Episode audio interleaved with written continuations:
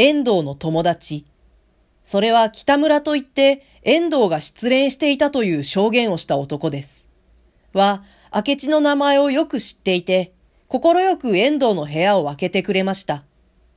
遠藤の父親が国元から出てきて仮装を済ませたのが、やっと今日の午後のことで、部屋の中には彼の持ち物がまだ荷造りもせず置いてあるのです。遠藤の変死が発見されたのは、北村が会社へ出勤した後だったよしで、発見の刹那のありさまはよく知らないようでしたが、人から聞いたことなどを総合して、彼はかなり詳しく説明してくれました。三郎もそれについて、さも局外者らしく、ベラベラと噂話などを述べ立てるのでした。明智は二人の説明を聞きながら、いかにも玄人らしい目配りで部屋の中をあちらこちらと眺めていましたが、ふと机の上に置いてあった目覚まし時計に気づくと、何を思ったのか、長い間それを眺めているのです。多分その珍奇な装飾が彼の目を引いたのかもしれません。これは、目覚まし時計ですね。そうですよ。北村は多弁に答えるのです。遠藤の自慢の品です。あれは几帳面な男でしてね。朝の6時になるように毎晩欠かさずこれを巻いておくのです。私なんかいつも隣の部屋のベルの音で目を覚ましていたくらいです。遠藤の死んだ日だってそうですよ。あの朝もやっぱりこれが鳴っていましたので、まさかあんなことが起こっていようとは想像もしなかったのですよ。それを聞くと、明智は長く伸ばした頭の毛を指でもじゃもじゃかき回しながら、何か非常に熱心な様子を示しました。その朝、目覚ましが鳴ったことは間違いないでしょうね。ええ、それは間違いありません。あなたはそのことを警察の人におっしゃいませんでしたか？いいえ。でもなぜそんなことを聞きなさるのです？なぜって妙じゃありませんか？その晩に自殺しようと決心した者が、明日の朝の目覚ましを巻いておくというのは。なるほど。そういえば変ですね。北村は迂闊にも今までこの点に気づかないでいたらしいのです。そして、明智の言うことが何を意味するかも、まだはっきり飲み込めない様子でした。が、それも決して無理ではありません。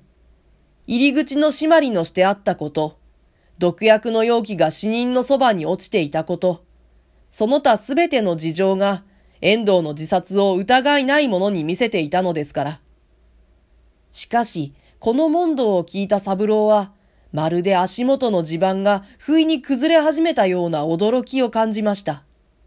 そして、なぜこんなところへ明智を連れてきたのだろうと、自分の愚かさを悔やまないではいられませんでした。明智はそれから一層の綿密さで部屋の中を調べ始めました。無論天井も見逃さずはありません。彼は天井板を一枚一枚叩き試みて、人間の出入りした形跡がないかを調べ回ったのです。が、三郎の安堵したことには、さすがの明智も節穴から毒薬を垂らして、そこをまた元々通り蓋しておくという新手には気づかなかったと見えて、天井板が一枚も剥がれていないことを確かめると、もうそれ以上の詮索はしませんでした。さて、結局その日は別段の発見もなく済みました。明智は遠藤の部屋を見てしまうと、また三郎のところへ戻って、しばらく雑談を取り交わした後、何事もなく帰って行ったのです。ただその雑談の間に次のような問答のあったことを書き漏らすわけにはいきません。なぜと言って、これは一見ごくつまらないように見えて、その実、このお話の結末に最も重大な関係を持っているのですから。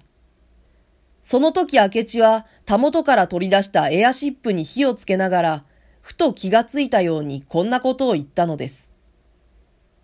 君はさっきからちっともタバコを吸わないようだが、よしたのかい？そう言われてみますと、なるほど三郎はこの二三日、あれほど大好物のタバコをまるで忘れてしまったように、一度も吸っていないのでした。おかしいね。すっかり忘れていたんだよ。それに、君がそうして吸っていても、ちっとも欲しくならないんだ。いつから？考えてみると、もう2、3日吸わないようだ。そうだ、ここにある敷島を買ったのが、確か日曜日だったから、もう丸3日の間、一本も吸わないわけだよ。一体どうしたんだろう。じゃあ、ちょうど遠藤くんが死んだ日からだね。それを聞くと、三郎は思わずハッとしました。しかし、まさか遠藤の死と彼がタバコを吸わないこととの間に因果関係があろうとも思われませんので、その場はただ笑って済ませたことですが、後になって考えてみますと、それは決して笑い話にするような無意味な事柄ではなかったのです。そして、この三郎のタバコ嫌いは、不思議なことに、その後いつまでも続きました。